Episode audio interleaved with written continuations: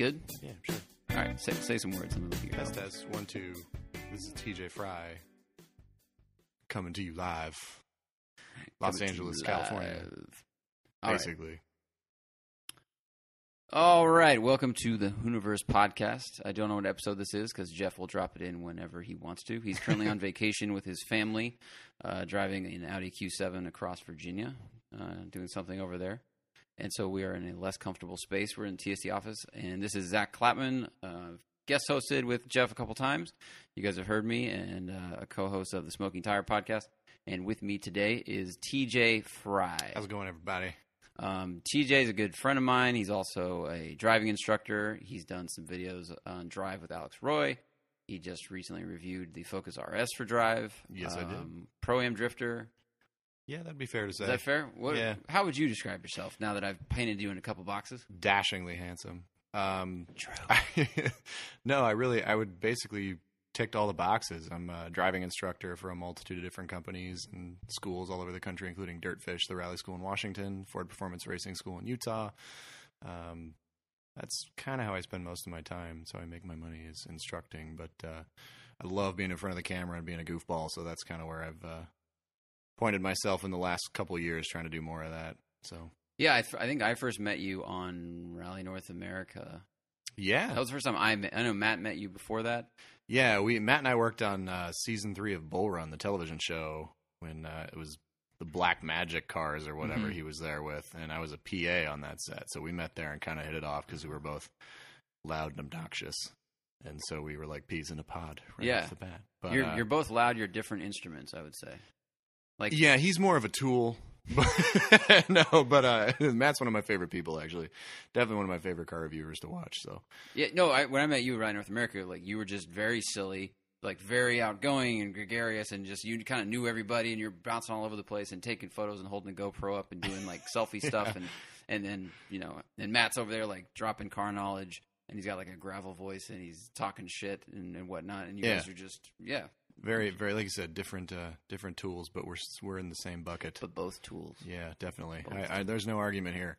Um, but yeah, I think you and I met on, on Rally North America. Was that 2012 or 13, something like that? Thirteen. Yeah, and um, had a riot on those events. We've been doing those since their inception back in 2010, and uh, they're just a blast. They're charity road rallies. It's the guys want to do something similar to Gumball or Bull Run, but uh, without the outlandish entry fees and and make it kind of a common man's rally, and Mhm. also do it for charity. So they're real strict on you know speeding and poor behavior and all that. So It was really, I don't know. I thought it was a really cool event. It's very real, something with exhaust GTR. Um, yeah, something fun. it's it's very relaxed and the people are all laid back and uh, it's like a scavenger hunt and you get to see you know a lot of really cool places in America and also some stuff you would never find Yeah. on a map because you just wouldn't specifically Google like I don't know Native American ghost town outside of St. Louis. you Right. know? Yeah, I've I've seen more of this country because of Rally North America than than anything else. I travel a lot. I think I paid taxes in 36 states last year or something like that. So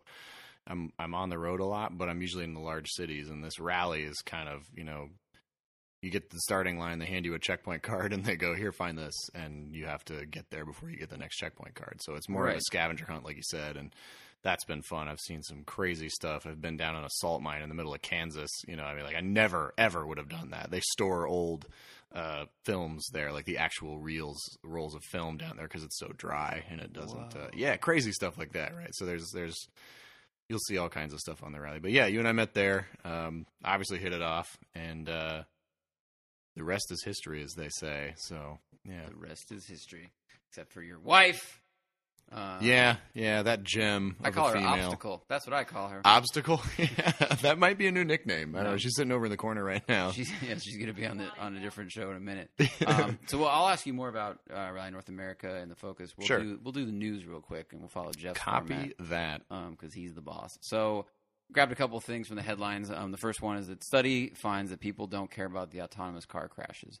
Granted, there's only been I think a handful, maybe the only, the big one, of course, was the fatal crash in Florida, Yeah. um, where the guy I think almost drove under a semi going Well, 74 miles an hour. Wasn't that car not completely autonomous anyway, or it wasn't supposed to be? It's. I mean, that's the thing that none of them are supposed to be. You know, Right. the Tesla will drive itself, as Alex Roy has kind of proven, but you need to watch it. And you still have to be need to involved and You pay attention. Right. Yeah. It's still a very new technology. Yes. And I'm actually really torn on the issue of self driving cars because I love driving everything about it. I don't care what it is. Anything with a steering wheel or handlebar, handlebars, I'm in. Um, but I also, after spending so much time instructing other people, you kind of come to realize how little the average driver really understands about driving. And so it's kind of terrifying to know that every time I get on the street, I'm surrounded by less than stellar drivers, shall we say, uh, to keep it fairly PC. But uh, it's so I, I love the concept of having the ability to do it. I'm kind of afraid of having someone tell me that I have to do it because I feel like as soon as that comes, then we're going to lose our connection to the road, which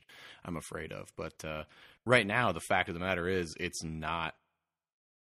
It's not ready. It's not available. So these people that are being stupid about it, as far as I'm concerned, that's uh, Darwinism weeding out the gene pool. But I do feel, you know, obviously feel bad for the families and everything. But I think you got to be, you have to understand it's just not an available technology yet. You still got to be involved as a driver. So hmm it's got to be Yeah. hard when you have that car. You know, say say you have it for six months, and or well, it's only whatever six months, and every day you go to work and you hit the autonomous thing, and it like cruises you on the highway, and then you get off, and then you just you just get used to it. And yeah, that's a good point. the more it's almost like gambling. Like if you go and gamble your first time and you win, and the second time you win, you know, and you keep doing what you're like, I, I guess, and you just get more comfortable. Eventually, you know, you get in your comfort zone with something, and then that's when something goes wrong. Yeah, exactly. So it's it's going to be a challenge. I think uh, you know Elon Musk and, and Tesla have done a really killer job making the uh, the electric car viable to begin with, and I think the autonomous thing is going to be a really interesting hurdle for them. I really, I think they're probably going to lead the charge on that, Mhm. if I'm honest, and and uh, they're going to have to work with all the legislation to begin with to make that even possible.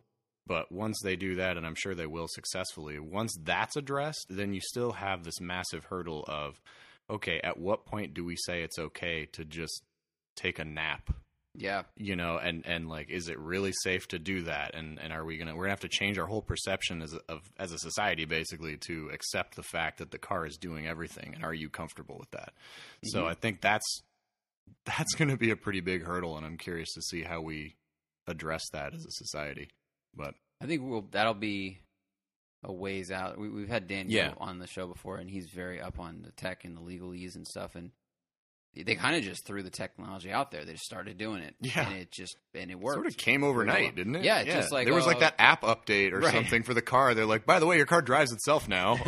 You're sipping your coffee, like, what are you what are you talking about? And then check the news. Yeah, Yeah. exactly. They just downloaded it, and it used all the existing system. yeah, and then it works. I mean, I guess that article in the news that we're supposed to be talking about that we're kind of dragging on about. Um, bit, but I would say that at the end of the day, like, do people care about those autonomous fatalities or crashes or what have you? Uh, I don't know. I haven't read the article, but in reality, I, I would say that I'm more concerned about the reduction in incidents that that will inevitably bring than the few that it will cause in the interim. I think that would opinion. be the deciding thing. Is it's it's going to be Elon's already proven that there's been less accidents per miles covered than there are when people are driving because Right. people are flawed and distracted and whatnot. well, so, speak for yourself. well, I I'm mean, just. I'm- you're obviously perfect. yes, uh, he is Aryan. Oh God, way, I'm gonna sound ridiculous. White with blonde hair, so of course he's perfect. Oh God. Um, you know that it'll be a numbers game, but then convincing the public that the numbers are real, which is difficult uh, at Yeah. times. So that'll be the challenge. Um, so there's no there's no plans moving on to uh, the Bugatti Chiron, the successor Okay. of the Veyron being a roadster. And so my question for you, you've gone very fast in a lot of things. I never want like the car does 250 miles an hour, like Yeah. with the top off. You know, you put your hand up, it's getting slammed into the back and probably coming off. I feel. How do you feel about going fast in convertibles, roadsters versus hardtop? First of all, if I'm honest, anything above about 150, I don't care about. It, it's impressive. It is all engineering, but that is not something that most people should be doing in the first place. So one of the reasons that I stopped filming, I have a background in film, right? The degree in film, and so that's kind of how I got started in this industry was filming events like Bull Run, and uh, I'll just put it this way: just because you can afford a car that can do 200 miles an hour or 250, whatever it may be, doesn't mean you have any business doing that. as a driver, let alone on public streets. So, to me, the proper thing to do would be to be it would be to limit vehicles like most of them are to like 155. Um, you still enough to have fun, but I don't know. A hard top versus a open top. I mean, if you're doing over 200, I don't care how good your roll cage is, and there's not one in that car. You're not walking away from it. If the car flips over, yeah. Right. Yeah. yeah. So there's really, as far as I'm concerned, if you're going to be dumb enough to do it to begin with, like, okay, cool. Yeah. Take the top off, whatever you want to do. I don't care. It's a good point. Yeah. If, if even if grass comes through that roof when right. you flip yeah. over, it's probably going to yeah. slice you up. Um, I just, I just prefer coupes in general. So for I, I do I'm too. A little biased, but if I'm going I mean, I went 180 in the in the Venom GT riding shotgun with Matt, and I had no roof and just yeah. a roll bar, and it's just there's a lot more noise than if you have a roof and the windows up. Sure, you know that's the capsule is going fast, and in that case, it's you really sense how fast you're going, and it's yeah. just a lot more sense uh, sensory input. Um, moving on, Flying Miata released their first uh, LS powered Miata of the new was the ND, and it's 525 horsepower, 2,600 pounds actually gained weight over the stock car, which uh, in the past they've lost weight with the LS engines, but because the you know the original 1.6 was so damn heavy, you put yeah. an aluminum LS yeah. was lighter. Uh, you know, roll cage suspension, blah blah blah. But the weight distribution is what I wanted to ask you about. It's 53.47. So, I guess finish your question. Yeah, um, well, what, what do, you, I think you know, about they it? say the optimal is 50-50 or did it? But I prefer a little more front because the rear end. I, I do around. too. So, as somebody that loves sliding cars, I mean, period. It doesn't matter if it's stage rally, hill climb, short course off road, drifting. I don't care. I love sliding. That's my thing. Uh, I definitely prefer a rear wheel drive platform with slightly less weight in the rear. So anywhere between 50 50 and like 55 45 seems to work out really, really well. Obviously, a lot of other factors come into play um, power and wheelbase and overall weight and everything. But um, the Miata, especially the new one, is such a well balanced car to begin with that I have no idea. I have no idea what it's going to feel like when you stuff that much power into it. Um, I think it's going to be a lot of fun, and they maintained a pretty solid balance, I think, of weight. But because, like you said, the V8 is is heavier now because they their new engine is is pretty well designed. Um, I don't know, man. I'm kind of curious to see how that one does. Now, that being said, I mean, I've driven NA Miatas with V8s in them, uh, yeah, tell that like, story. yeah, all right. Off so, air, of course, and it's ridiculous. Yeah, so uh, a while back, a friend of mine had an NA Miata and put a 5.3 liter truck motor out of a Tahoe in it, and uh, you know iron block, so it's heavy. But I have no idea what the weight balance was. I'm sure it was not ideal, but that thing got sideways very well, and um, it was a blast to drive. It was a total blast. T56, so it was a six speed transmission and everything, and it wasn't a gnarly a gnarly motor. It was probably 400 horsepower to the wheels or so with a cam and heads and basic bolt-ons. But uh, that thing was a blast. And then he put two turbos on it. It was about 600 horsepower, little turbos, and you could put it in sixth gear and go to pass somebody from like 45, and you just put the hammer down, the turbos would spool, and before you know it, you're at 100 in in a heartbeat. Um, that car was genuinely dangerous, but it was one of those cars just put a smile on your face every time you even breathed on the gas pedal. Um, That's so nuts. That's so much Yeah. power and so much torque. Oh, it's crazy. Such a short little car. yeah, you could rip the wheels off, you know, on the highway in fourth gear if you just hammered it and let the boost come up. It was W- ridiculous. Was it a drift car for him, or was it just a toy that was? Uh, well, it was a little both. You know, he came to a couple drift events and competed a little bit with it and uh, had some fun with it.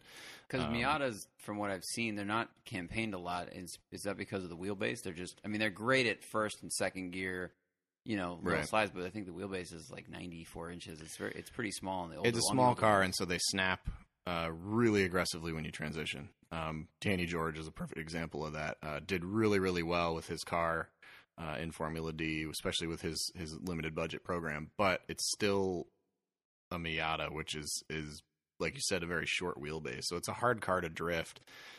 And because of the front suspension, they weren't able to get nearly as much steering angle out of it and because it's a you know they're everywhere but not a lot of people drift them so there Mhm. wasn't nearly the development for the front suspension angle kits like there have been with the Nissan 240s or even the 350Zs or some of the other platforms um I really do I really like the Miata but I don't think that it's ever going to be a super popular drift car. It just doesn't naturally make a great one, if Mm-hmm. I'm honest. I mean, it's it's fun, but it's just not a. The ideal wheelbase for a drift car is somewhere around 100 inches, Mhm. And it's just a little too short of that. It's too unpredictable. But, Yeah. yeah, It seems like the ones that at the pro pro level pro am they they you can tell they've lengthened them in some you know a little bit like they've tried to move the, you know the wheels apart. Uh, and I think when Mike Whiddett ran the Solstice, which is like I, I saw it online, it's described almost like a square. It's very wide, but it's pretty short. yeah, And he would you know you could see the back wheels were toward the back of the fender well. So he's stretching everything, trying to make it a little more stable. But Yeah, and I think FD has their rule. I don't. I can't speak for what Mike has done, but I know that they allow FD allows uh, two inches movement, I believe now in suspension pickup points. So that would allow you theoretically to move. A not little bit enough, of- probably. Probably not enough, but I mean, yeah. Well, the other thing too is his his four rotor tur- twin turbo ridiculous car. The I think it's the the Mad Bull, or I don't know. Mhm. They're all bulls, but uh, yeah, I think that car is an NC Miata, the big one, the tank. So, Yeah. which which I still don't consider a Miata, but uh, you know, it's it is. I guess it's just he seems like he just is having a blast. I mean, he- Yeah. he's he's good. He won. I, I think he won or got second when they did the FD event in Japan.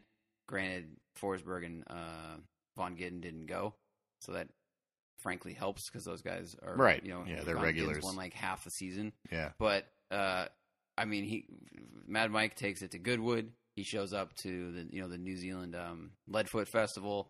Like he just goes to the stuff and drives hard, and, and he likes that it's a four rotor, and he didn't put the you know the LS is the more reliable, torquier block. It's like a better platform, right. But he's like, I don't care. You know, Yeah, he doesn't. He's got a partnership with. First of all, Red Bull's always been one of my dream partners to work Mhm. with. I just the way that company came into being, their marketing is amazing, and I just I love them. So watching him work with them and let him work with him to do all these amazing projects that he has his his brain set on. I mean, the guy is unbelievable. He he has his own print shop, so he designs, installs, and does all of his own marketing and everything through his uh through his print shop in New Zealand. It's like all the cars that he's done, he's designed himself, which is pretty cool. yeah, Um, so I have a lot of respect for that. But then to be able to put together some really wicked cars and do some neat things with them, yeah, it's pretty neat. He's stuck with the the rotary. I, admittedly, I'm not a big rotary fan, me neither. but they sound awesome, and uh, you know he's done he's done some really cool stuff. So People get so mad at me when I say I don't like rotaries, and I just like it consumes a lot of oil, a lot of gas, doesn't make a lot of power. And Yeah. the seals break, and then like I I don't. That's why I don't like it. I, I will go on record as saying that I find it amusing when rotary people get so upset that someone doesn't like rotaries. Uh, they're fun engines. They're awesome because they rev to the moon, you know, Mhm. and they are easy to rebuild. That's one of the biggest arguments I hear. Like, you know how easy it is to rebuild one? Like, yeah, totally. But you know how nice it is to not have to rebuild one? Yeah, Uh, so I, the way I see it, they're fun. They're awesome. You like them, do them. Great. There's nothing wrong with them by any means. They're they're they're their own animal, so to speak.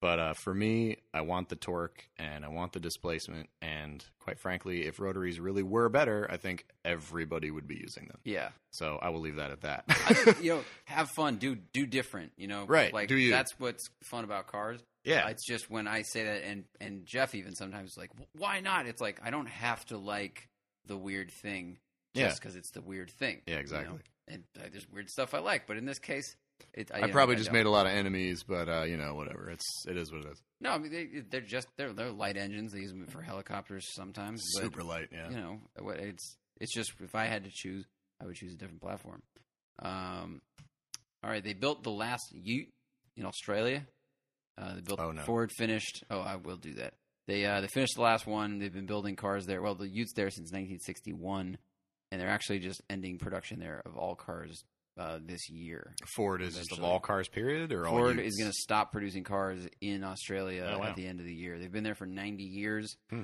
Um, they're going to start selling Rangers there to replace the Ute. the new Ranger, the new? Ranger, yeah, which which, is is, actually a good-looking really good looking truck. Yeah, we saw some in Thailand and we were blown away. They're making them there, so that's why Really? I saw them there. Yeah, that's where the Yeah, factory. that- I hadn't seen. I didn't even know what they looked like, and we got married. My wife and I got married there in March and April earlier this year, and uh, yeah, we saw them everywhere. And I was like, wow, that's it's like a mini Raptor. It's totally mini Raptor. Yeah, Yeah, yeah, it's pretty cool little they're truck. cool. So. We we saw them in Panama, and someone had put Raptor-ish wheels on it, and it was it was black on black.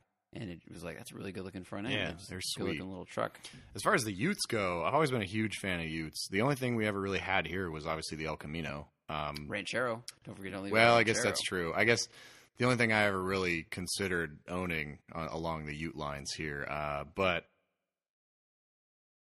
Why, That's a- do you like Utes? Because I, I, I've never had one. I don't know. Why? What, what is? I I understand now after being in New Zealand and Australia. It's like okay, if you need to cover a lot of ground, you don't want to. You might not want to drive a pickup truck. If you all you need to do is haul a bunch of shit, but on tarmac, Yeah, it's really a pickup. Is a. I mean, you have one. It's a. It is a brick. Like that is one of the squarest looking vehicles. I do. Yeah, seen. we have a 2015 Chevy Duramax 2500 crew cab long bed. It's literally the longest truck that uh, that you can get from from a Chevy. It's it's ridiculous, but it's 20 feet nine inches long. yeah, it's massive, and it does. It looks like a brick. It has the aerodynamics of a barn, Mhm. um, but it also tows like you Right. wouldn't believe. So that for us, you know, with the race car, that was the reason we went with it.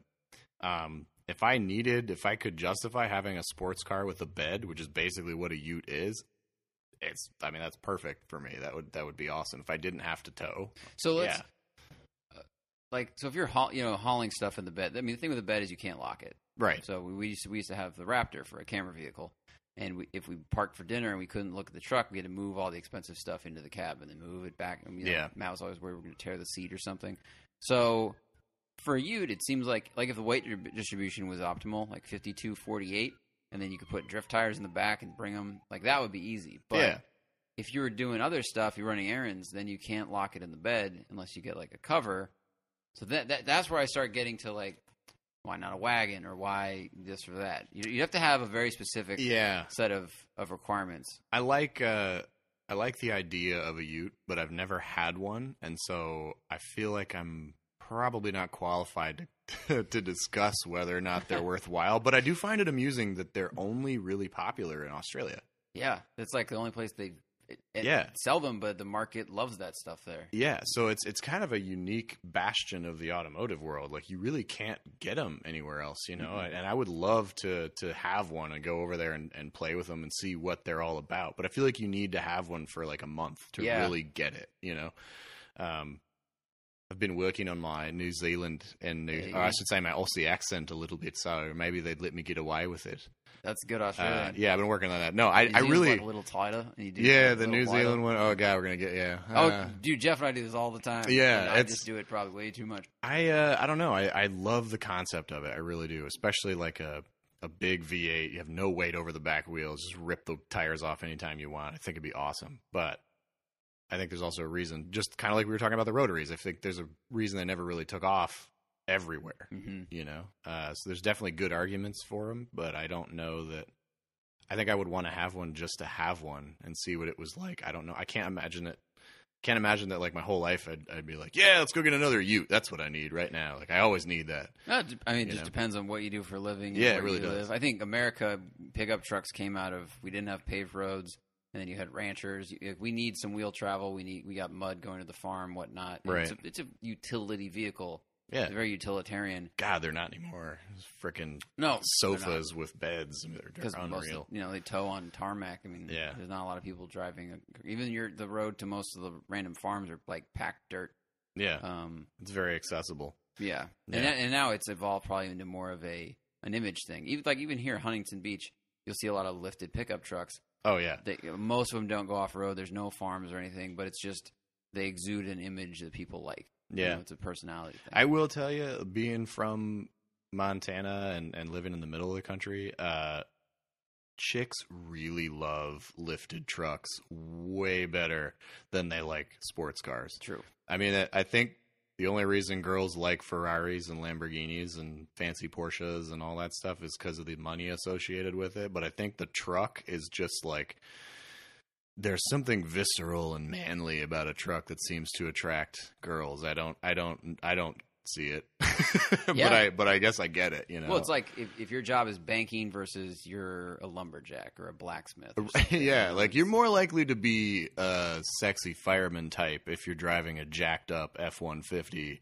than you are to be, you know, driving like a Prius. Yeah. let's be honest. Well, I mean, those are obviously very big. But if you had a you know 997 Porsche or something, or if you had any sports car, it's usually the the money value unless it's a cool you know girl girl that's a car nerd or something like that. But the Right. truck just exudes a different image. Yeah, like you don't have to know anything about trucks to know that it's jacked up and Right. like, wow, that's cool. That's a big tough thing. Yeah, like man, those tires are massive. I bet that dude's hung like a horse or whatever. You know, I don't know. There's some sort of process that goes on. Uh, yeah, it's probably uh, those weird primal connections we have. Like they say, Yeah. that, you know, louder engines, especially deeper engines, yeah, connect more to our DNA than a high strung six or four, and it's probably. You know, it could be uh, tribal drumming back in the day, like deeper sounds. Really? I never actually lot of thought stuff about like that, that. versus Yeah. a higher pitched sound. You know, so there's a lot of those weird things that probably are in our lizard brain. Our that we don't lizard of, brain, and yeah. then it's like, I guess that's why I like Samsung instead of iPod. You know, something, something really weird, like deep in the deep in our DNA somewhere. Um, well, I don't know. You, I know you can buy you can buy a kit to convert GTOs to Utes, but it's very expensive. and they do that Volkswagen that is it a Jetta conversion? I've seen the Jetta truck conversion. You can do a Jetta TDI into a pickup or That- into a Ute. That I forget the name of it, but there's a company out there that does it, and that might kind of make sense for an around town rig, especially in a little diesel that gets like Totally. 40, 50 miles a gallon. That'd be killer. That'd be a great uh, race rig because you got torque but efficiency. It Yeah. would probably tow decent. Yeah, You tow a little bit anyway. You know, yeah, I don't know. You could, you could tow like a, especially if that was actually your little race car. You could tow like a trailer with tires and everything on it if you wanted to. Just Depending it on, around. Did, did you see the video Corbin, the guy that built the Zero Fucks Given RX-7? Oh yeah, he built which is the, hilarious. the the TDI way. car. He made it. He took a.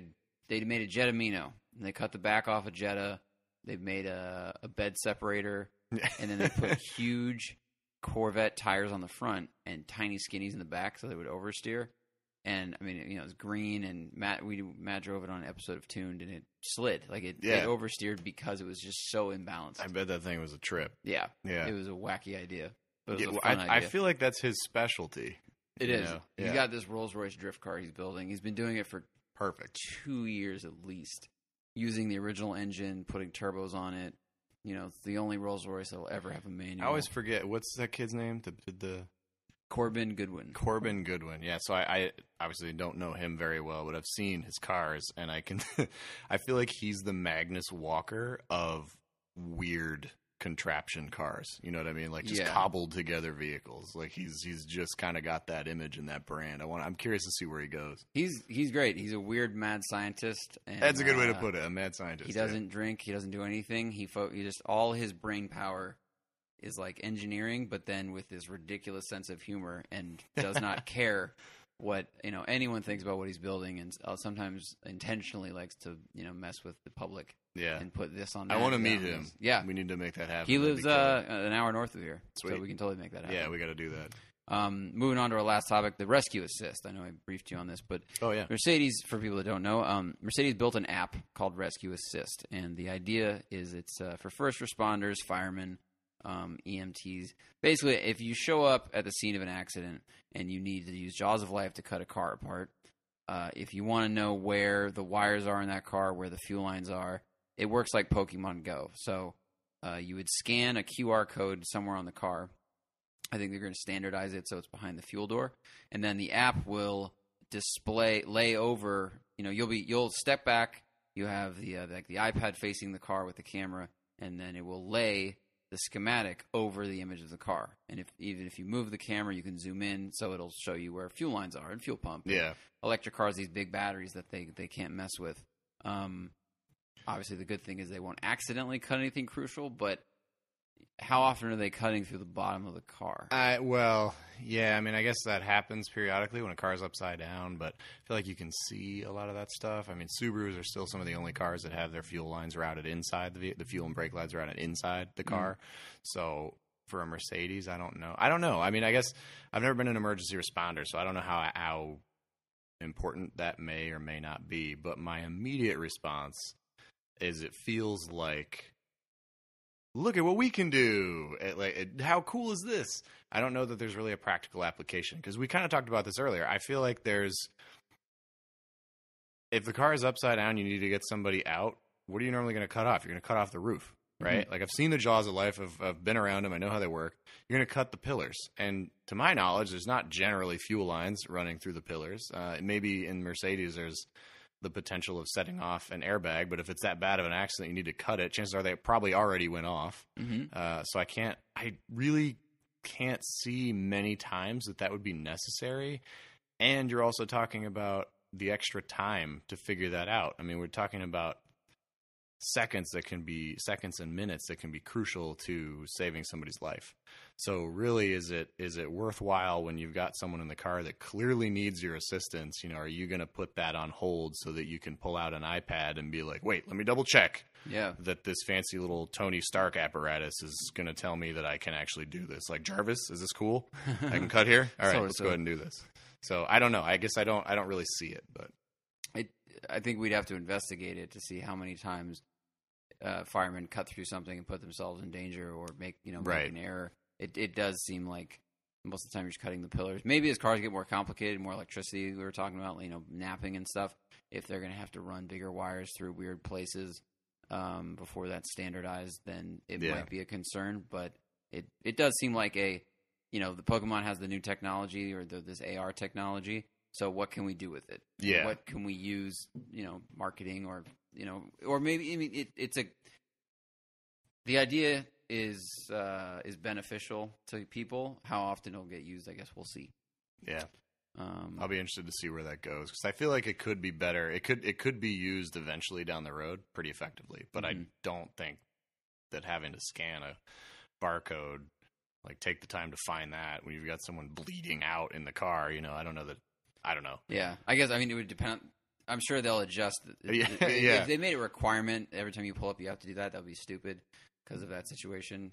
Um, and I understand the QR code is so you don't accidentally say, "Oh, it's a it's a C class," so everything's in the right place. It's like, well, if it's a C63 or versus a C300, Yeah, so things might be slightly different. So that's why the QR code. But again, Yeah. like, what if the gas what if the gas cap flew away? You yeah. know, what if whatever? What if it's on fire? What if you know? it's on fire? You're probably not going to cut anything anyway. yeah, yeah. Um, that's a good just point. Drag someone out. All right, so we'll move on to what we have been doing lately. Okay. Let's talk about Rally North America. I didn't go this Yeah. year. Um, where'd you go? What'd you drive? Rally North America. Uh, so this year, the 2016 event was the Big Sky Rally. Uh, Rally North America is near and dear to my heart. I've been with those guys since they were founded in 2010. And um, kind of like we talked about earlier, it's basically a charity road rally for the average day person. You know, it's a few hundred bucks to register for the event, which literally goes just to cover your vinyls and, and whatnot for the car. And then there's a minimum donation, usually like a hundred or two hundred dollars to that year's charity. And uh, you know, and then you book your own hotel rooms and and you go on this rally for a pretty affordable price with a bunch of people that just are, you know, gearheads, petrol heads, whatever. They're just a bunch of good people doing something good and seeing the country and having fun, right? You already know that, but just Mhm. everybody else No, does. yeah. Uh, so this year was the Big Sky Rally, and this was really kind of an important one for uh, my wife Danny and I because I've been trying to talk with the organizers for six years now to get them to come to Montana, and um, you know, which is our there. home. Yeah, yeah, that's that's where we live. Uh, I am a firm believer. Obviously, I'm biased, but I think we have some of the best driving roads in the country, if not North America, and potentially rival some of the best in the world. So finally got them to come out and they're usually an east coast organization so we did most of our rallies out there this year we went from billings montana to all the way through yellowstone to big sky montana then to great falls montana and then to kellogg idaho and then portland oregon so it was a five day rally and we raised $118000 this year for uh, camp sunshine which was awesome That's so great. uh, yeah, campsunshine.org, a really cool charity with kids. Anyway, I won't go into that too much, but basically, it was widely agreed upon with everybody that is a veteran of the rallies. I've done every single one since 2010. Everybody pretty much agreed this was the best one that they've done yet. So I was really, really excited to hear that people were, were super pumped on our state. We went through all these different areas that even some that Danny and I hadn't even done yet. So we got to see beautiful parts of the Pacific Northwest and kind of where where we call home, and everybody was just blown away. A lot of the people, like I said, are from out east, and so they'd never been on on crazy roads like this with you know eleven thousand feet of, of elevation and and just beautiful mountains. You know, feels like Europe, feels like the Alps, and It was really really neat. We went through uh, Yellowstone National Park, like I mentioned. Big Sky, Montana is beautiful. Um, stayed like literally at the resort, Big Sky, with Lone Peak in the background, and then, uh, gosh, saw the plains of Montana. Stayed at Kellogg, which is another ski resort. Has the uh, has like an indoor water water park there, which was a lot of Whoa. fun. Um, Great Yeah. cereal. Awesome cereal. Really yeah, awesome huge, cereal. huge fan of Kellogg's. Uh, no, but in all seriousness, it was really cool. Um, we had 77 cars this year, so almost almost the full 80. We were actually booked, with three people backed out last minute, so it was super fun. Um, we changed the format a couple days. So the first day where we went through Yellowstone, and the third day where we went through Glacier National Park over going to the Sun Road, they got rid of the time element, and they're usually there is a time element, so people kind of go fast, like 10 ish over. But if you get pulled over, you get disqualified, as you know. Right. And so this year, what they did was they said, okay, you have 12 hours to do all this. So stop and smell the roses, which was the first time we did it. I pushed for that pretty hard, and they agreed that that was a good idea. And so basically, we went through, and it was still a scavenger hunt. You had to find stuff. It was like take pictures in natural hot springs. And so we went around and found like five or six different hot springs for points and like hike to a glacier and get a picture on a real glacier or like get pictures at uh, waterfalls or get pictures of your vehicle in a tunnel and stuff like that. So was it was it because the last time I did it, it was take a picture in front of this thing, take a picture in front of this thing, right. Be, meaning not a waterfall, this waterfall. Yeah, So this was was specific this waterfall. More like get a glacier. Or, There were it depended on the area. So there were still the ones that you're talking about. Go to this monument and get a picture there. But the nice thing was instead of like the previous years, which were still awesome, you could see a lot of neat stuff. But if you're trying to compete, if you're trying to go for it, you get there, take a photo, jump back in the car, and, and bounce. right. Uh, whereas if you're enjoying it, you take your time and you read everything. Well, this year, everybody on day one and three, there was no time. So it was like, oh, let's stop and take a look at some of this stuff. Let's enjoy this. Let's read the, you know, that there was this amazing um, monument to these miners that were unfortunately killed in this horrible accident several years, like years and years ago in Idaho that I've driven by on I 90 probably 50 times and I had seen it but I had no idea what it was and I went down there we stopped and I read the thing and and just you know it's amazing the stuff that you learn when you when you don't have to rush through it. So it was really neat to be able to stop and take pictures and see all this cool stuff. And then uh, Dana and I ended up because of her navigation she killed it. We uh, we actually won. You get points for uh, finding different things. Like each hot spring we found was worth 400 points and we found a bunch of them and Whoa. so we uh yeah, whereas like the checkpoints were worth 300 or 250 each or 400 each or something. They were all a little bit different. And so we ended up winning. There were like six or seven checkpoints. And with all the bonus stuff that we found, we won by like over a thousand points.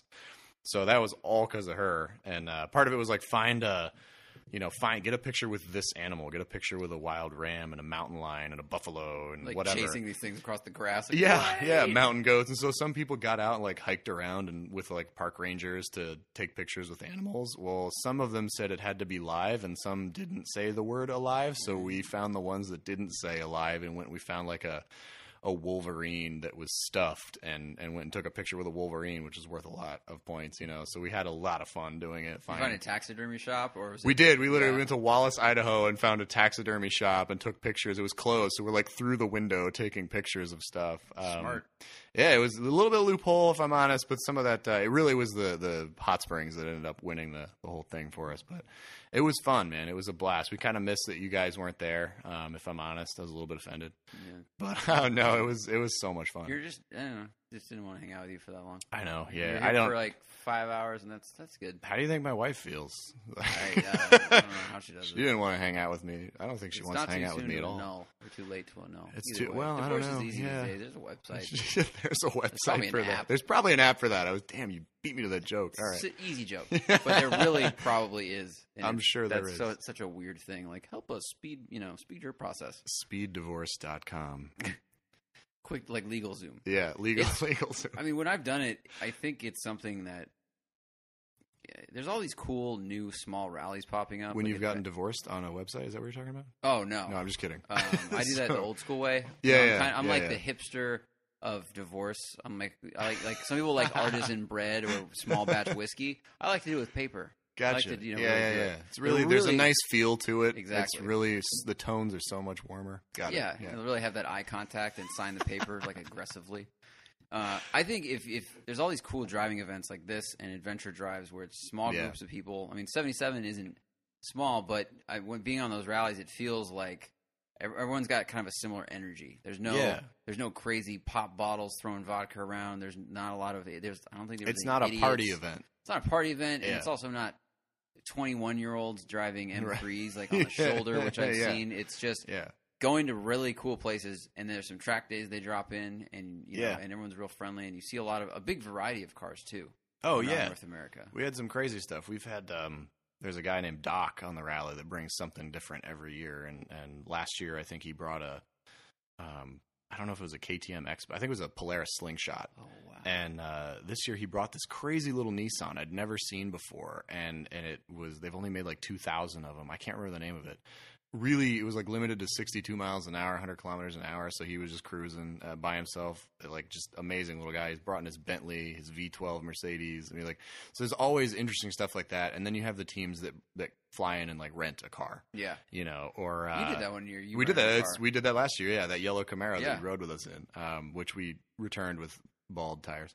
And um, yeah, there's so there's people that do that. But this year they kind of took the cake with that. There was a guy. There was a, a group of I think eight guys that all dressed up like lumberjacks and they rented an RV wow and they were Team Jack and they all they raised a bunch of money for charity with between the eight of them and they all rode in the RV. was and- it uh car wash and Yeah, yeah, it yeah. it, guys, was, right? it was those guys. okay yeah. so those guys people may remember the story but they were fedex team fedex last year Yeah, and they they rented a no they bought like an They bought a E350 van. van Yeah, just like a surplus van and and got FedEx uniforms and like even packages. They bought Yep. boxes and made like fake packages and put the Lots FedEx stickers on the side and everything. And then all the the van was white, obviously, and then on the side all the the rally stickers were also white, so it blended in. So they would just fly. That was their their plan, and they would haul like way too fast. If I'm honest. they'd park anywhere Yeah, and they'd get away with it. And then and they were there was a really smart idea, but because they were driving so aggressively, the organizers actually kicked them out and, and basically said no. Well, they didn't kick them out; they disqualified them, Right. so they couldn't win anything. But they still. It was a brilliant idea. There's stuff like that every year. So they, I think they won best costume last year, or, or I think they did. I don't remember. They did. They did, they were great. The first day we were there, they walk up behind Matt and they're like, "Hey, will you sign for this?" And he's like, "Yeah, okay." What what? And then he looks up and sees who it is. And I, I rode them for a leg, and they were really fun, cool dudes. yeah, And- didn't and they it- have you on like a folding chair? That's all they had. They had a folding camping chair back, surrounded by packages. Like, yeah, had to be. It was a pile, like a foot deep, of empty FedEx envelopes and boxes and things. those guys are and great, man. they were just super fun. We take corners, and I had to brace myself on the on the wall or the door yeah, you know the we we had a good time um but that's what's fun about it you can do something weird like that right. and you know team lumberjack whatever you don't have to drive something fast if you don't want to and, and everybody's still just super down for the jokes Yeah, it's time. it's a really great event. We like I said, we were bummed that you guys weren't there, but uh, really really enjoyed it this year. It was wonderful. You- So oh, did you bring your drift car to it we did, yeah. So we brought our drift car, the hashtag Skid Demon, uh, which I find hilarious. If you if you if you search the Skid Demon hashtag, you'll find a bunch of stuff of our car, and you'll also find where we got that from, which is like an old instruction manual for scooters that is I think Japanese originally translated into English very poorly. okay Uh, that's funny. Look that up. Anyway, uh, yeah, so we dragged the skid demon with us and uh, in a trailer behind the truck, the very blocky truck that you noticed out there earlier, and dragged it everywhere. did you take the whole trip We took the whole yeah the whole trip, Whoa. and then uh, we at the racetracks and stuff. We'd pull it out and have some fun. We auctioned off a ride along at the auction the first night, and um, you know gave that money obviously to charity. Um, the only time we didn't have it, we had another team, um, Hal and Therese, and they had another diesel truck with them, and we couldn't. There was no way we could have gone over going to the Sun Road, which we always wanted to do. That's Okay. the one in um, Glacier National Park. And so Hal said, "Well, why don't they have a 21 foot limit?" And our truck by itself is like 20 feet nine inches. So they offered to take the trailer for us and the race car, and they took it for us around the bottom and uh, about the bottom of the park instead of going over the road. It's awesome. So yeah, it was killer. But that's the type of people in the rally that just bend over backwards to help each other. So yeah, we were really honored. We ended up winning day three, and which was that day, so we couldn't have done that without them. And then we ended up. Uh, we got nominated and we were chosen uh, for the Spirit of the Rally Award, which is basically the people that best embody what the rally's about. And so that was a huge honor. Uh, we're really, really honored with that. That was so nuts. We didn't expect it at all.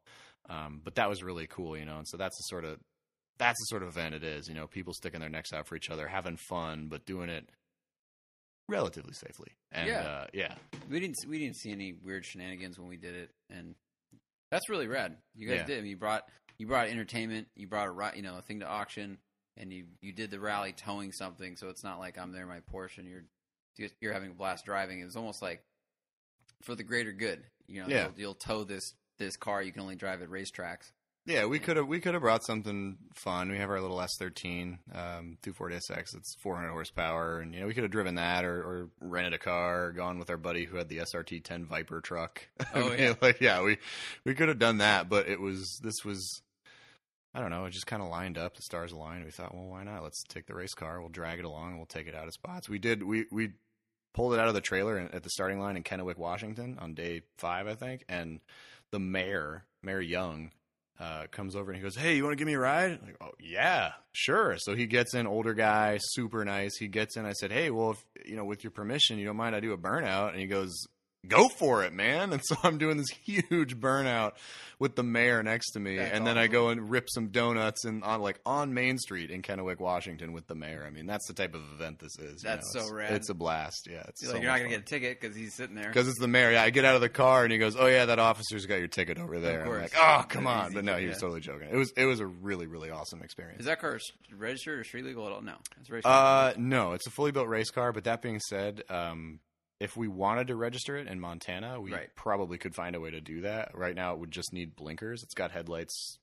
you know, tail lights. It runs obviously. It's so. I mean, wipers, We, we talked like about that. this at length when I was looking at 240s, but the criteria in Montana is like, does it have all you know bumpers, lights, that horn? Yes. Yeah. Okay, Front fine. and rear head, front and rear uh, uh, license plates is all you really need, and and so yeah, we could totally register it and drive it up there, but it's so loud and so obnoxious. There's no way we'd get away with it. And honestly, I've we've all done some less than legal, maybe questionable things with our cars over the years. You know, I mean, I'm not innocent of that, and I feel like now that I have so many great partners, you know, companies that I'm working with, I really want to represent them as well as I can. So yeah. I don't want to drive around. I want to see like the Dark Horse Customs Clutch Masters S14 pulled over on the side of the road, you know, in front of a cop car. Like that wouldn't look good. So Well, you're also not going to get to enjoy that car on the street without doing. I mean, it's a drift car. You know, I, I just rode y- Yeah. yesterday. I rode with Matt in an E46 uh, BMW with that has an LS. It's a full. Yeah. Guy runs. Um, he runs Top Drift out here, which is like an amateur series they do Yeah. at Willow. that was Charlie, right? Or the guy? No, Name's the guy. Andrew. Sorry, not when you said runs Top Drift. I think. Oh, Yeah. sorry. He uh, he competes, competes in in Top it. Gotcha. Um, really nicely built car, set up perfect. I went for a ride with Matt, and it was just like, yeah, the car's doing all the things you expect a drift Yeah. car to do.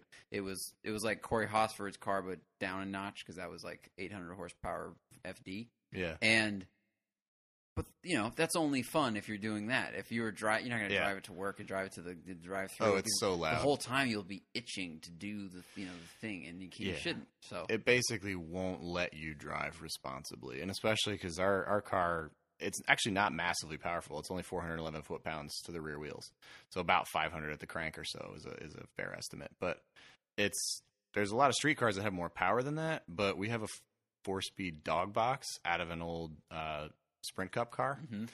and you put it in gear, and it just it's a dog box. It just engages. It's like boom, it slams, and the whole car shudders when you put it in gear. Just dog box no synchros. Yeah, correct. Okay. No synchro. So basically, you know, there's no lockout either. So like, you know how it's difficult to get into first when you're moving? Mhm. There's no lockout like that. So if I go from fourth and I miss third and go to first, like it'll go to first.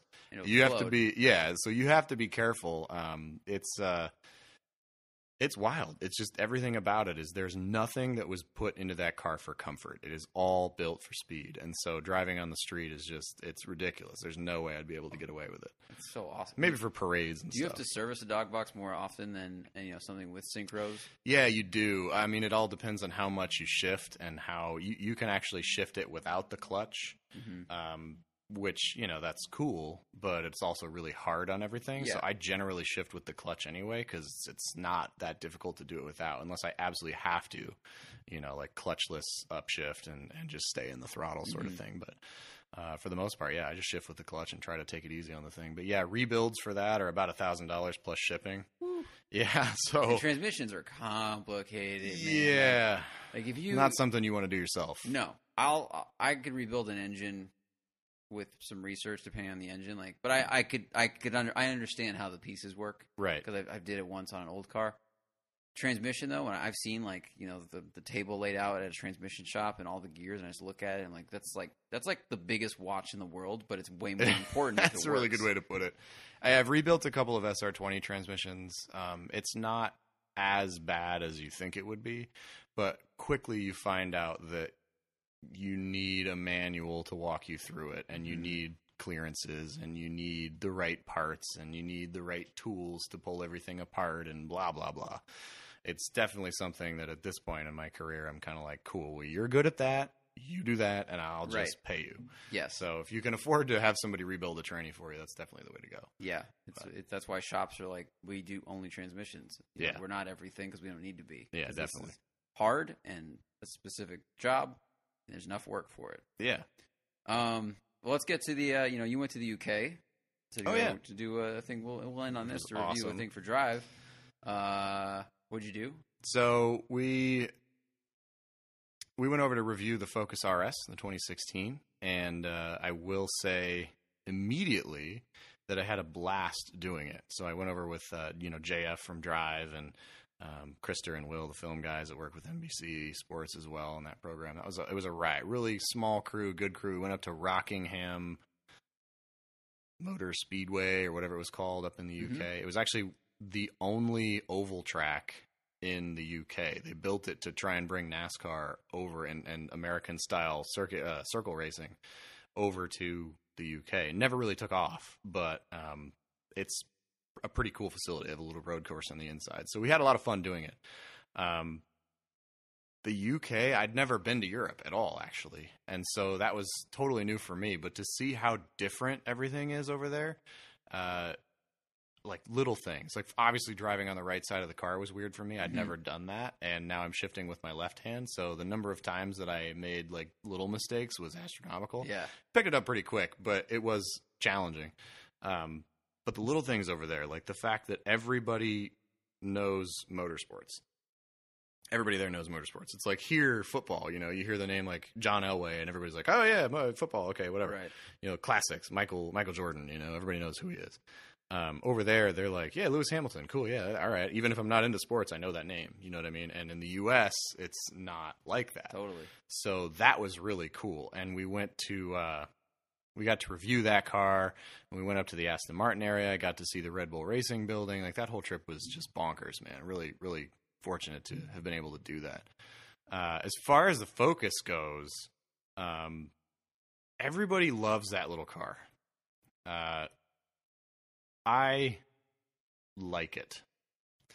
Um, you know, I don't want to give away the whole review or anything, but uh, basically, my biggest complaint with the car is just the, the price tag. It's it's a lot of fun. It's a very good little car, but I think that the fact of the matter is, if you get any of the option packages with it, it's very quickly a forty thousand dollar Ford Focus, yeah. which you can buy.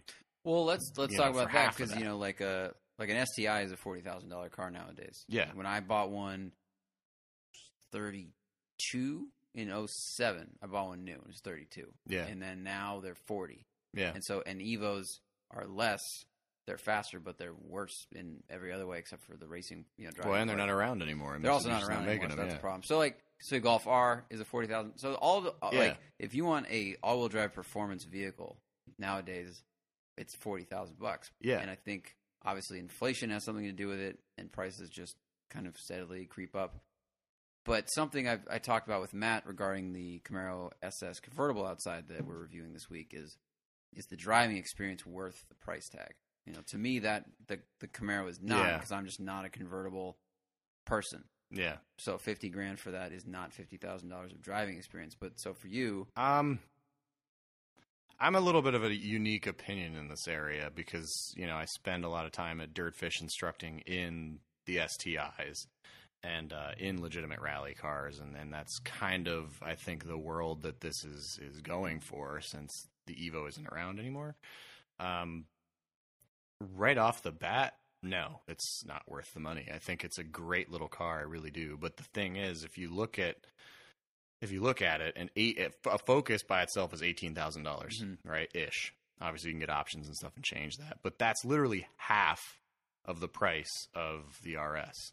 And so, yeah, you get all-wheel drive, you get 350 horsepower, um, you get the pops and the burbles when you shift. It's it's fun as hell, actually, but it's just so much money to sit in a cockpit and go, I'm in a Focus. Mhm. You can see the paint through the doors. Like when you close the doors, the edge of the the door jams, you can see what color the car is. And I feel like the only thing they really did to make it feel special was put blue stitching all over the place, which does change it a little, makes it feel a little special. But like the gauge pod, because when I'm working at Ford in Utah at the Ford Performance Racing School, we have the STs up there. It's the same gauge pod from the ST.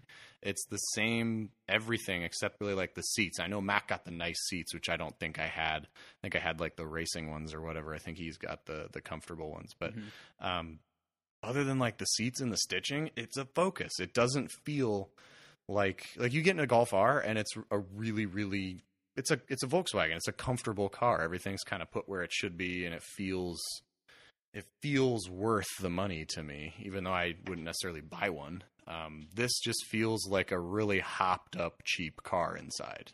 And that's just my opinion. I'll leave it at that. But it's uh, it is fun to drive. I think drift mode needs some work if they actually want to, you know, claim that it's like driftable because it's definitely not. yeah, you talked about that earlier, which is great. The inconsistencies in the software, yeah, and I think you should, you know, we could talk about that a little because sure. all the press launch stuff with, that we read from Caswell and the other guys that got sent there. Um, the the track they had set up at the launch was you know a circle, so it's basically okay, journalist, here's your circle, put it into fire truck, um, and just you know drift mode, add gas, and it's just going to rotate out, and then you're going to go in that circle. But what if you know what you experienced? You're going to expand that circle, you're gonna, or you're going to Right. maybe it's not a circle, it's going to be a decreasing radius corner. Like you know how how did the car react? drift mode to me is a marketing gimmick that the department the marketing department came forward and said like what if we do this like this could be really cool let's do this i Hey boys, drifting. The word is really big. right yeah yeah sure uh it was it was fun don't get me wrong it's a really fun little car and um drift mode i think it's awesome that it's there because it's it, number one it kind of validates the sport of drifting to begin with i think because it's like okay this is now spilling over into the rest of the car community which is awesome for me because that's my passion. But as far as the way that it does it that rear end is actually entirely electronic. And again this is all my understanding but it basically sends 70% of the power to the rear wheels uh, when you tell it to. Now the problem is it's not consistent. So basically what'll happen is if you the computer looks for all these different parameters. It reads uh, steering angle input, it reads throttle position, it reads obviously what mode it's in, has yaw sensors. Um, it's got like all kinds of data that it's acquiring simultaneously, and it looks for this pretty broad range of parameters to say, okay, the driver is trying to slide this car. And then it goes, cool, let's do this. And it fires all the power that it can to the back to spin the rear wheels and send the back out and oversteer it. Don't get me wrong, that's awesome.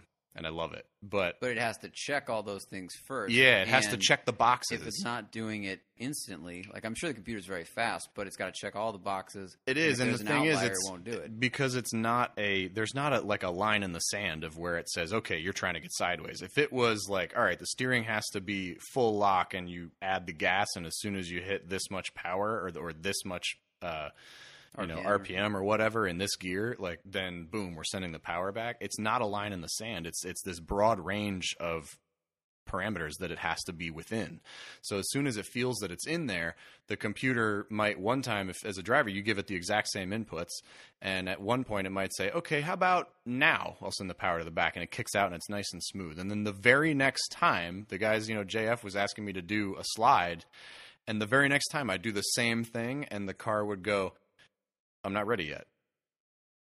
okay, now I'll kick all the power to the back. And so it was really inconsistent. As far as like putting a car on a dime as a driver and Mhm. putting it exactly where I want it, you cannot do it with the drift mode.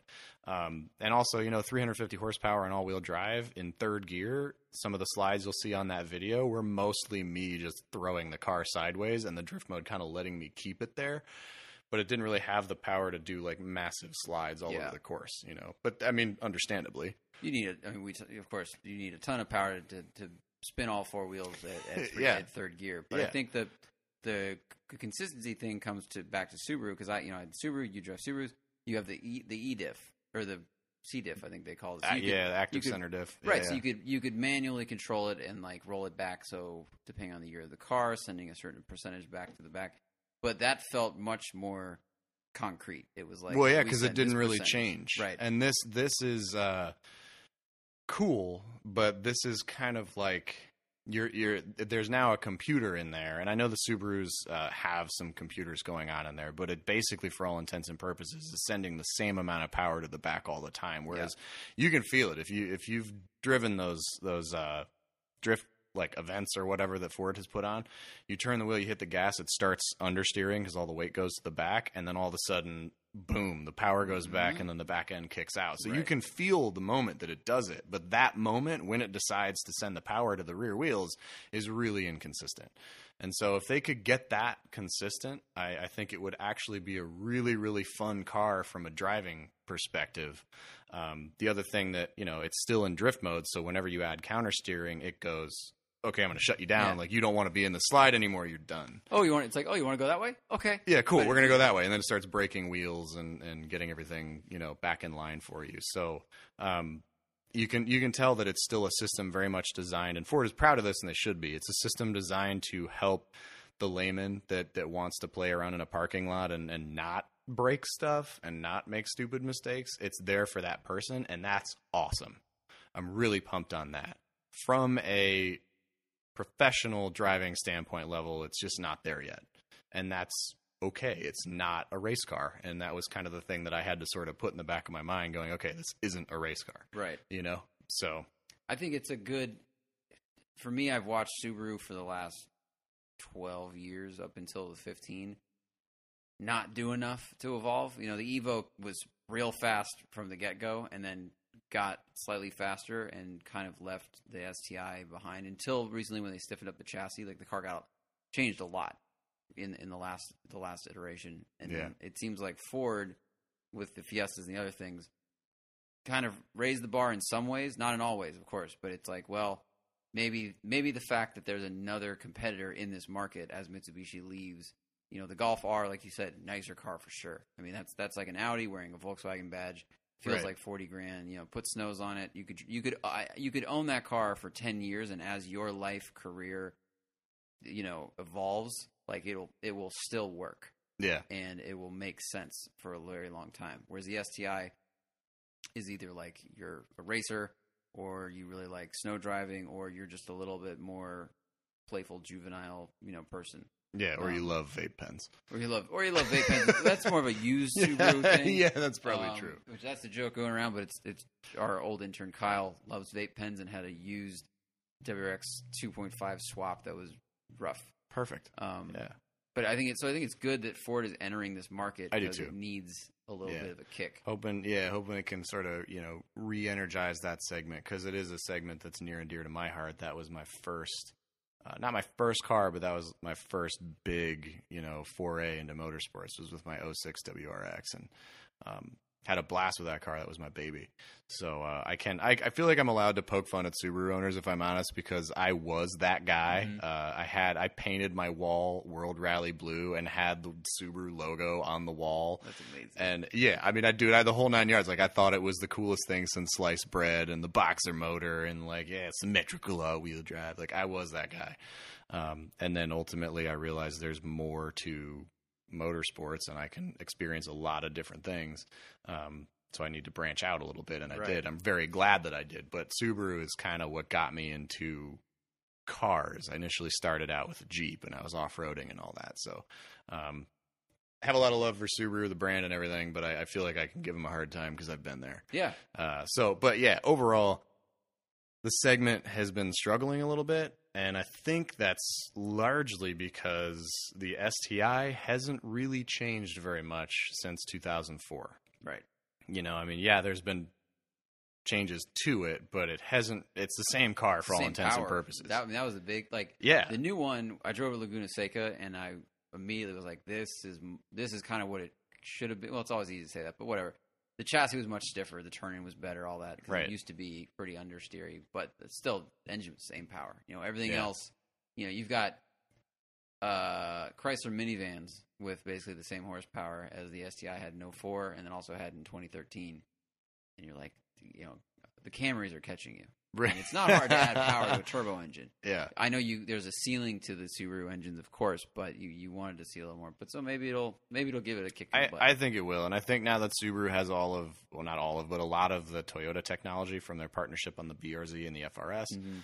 Um, I think now that they have all that, like the FA20, the new motor, I believe is what it is, in the WRX, seems to be a really solid motor. The EJ is literally a 30 year old engine. Yeah. And while it's been worked on and upgraded in that time, it's, I mean, imagine what cell phones looked like 30 years ago. You know, they were Yeah. in a briefcase, literally. So that engine is just tired. It's it needs to be retired, and fortunately, they're doing that. And I think when the STI gets the FA20 motor and gets upgraded and has all the new fancy stuff on it with the Toyota technology, that's when I think we'll see the STI become a real contender again. Hope so. Yeah, And they need they need to get their design design language needs to not be done by 40 different people. That's a different story. Um, well, we're going to end it, everybody. That was uh, TJ Fry in this episode of Hooniverse Podcast. Uh, Glucker should be back in the following week talking about uh, his Q7 trip and probably the other 30 cars he's driven and uh, taking his daughter for rides and all sorts of stuff. Um, he's got a newborn, and her first car was a Hellcat that she rode in. that's So- fantastic. So she'll be spoiled forever. yeah, no kidding. Um, that was great. Where should people find you? Uh, well, you can find me online, tjdrives.com, or basically social media, any of them, at tjdrives. Yeah, so Awesome. Pretty easy and if they go to driving school, where, where should? Oh gosh, I'm all over. Ford go Performance Driving. School, Ford Performance Driving School in uh, basically outside of Salt Lake at Utah Motorsports Campus. Uh, the Dirtfish Rally School in Snoqualmie, Washington, are the two main ones that I'm at right now, and I kind of moonlight all over the country. So uh, I may be in your neck of the woods. I'll be dancing in Florida on Sunday. hey, it's Um, possible. I gotta go to Dirtfish. I've I need. To, Yes, you do. I, I, gonna make that happen. Rally school. Real. Well, I did the firm for like a day, but I need to do more. Of it. So, It's it's fun, man. Definitely come up and make it happen. But Yeah. thank you for having me on. It was awesome. And uh, yeah, we'll definitely have to make this happen again. awesome. All right, everybody. We will uh, see you next week. Cheers.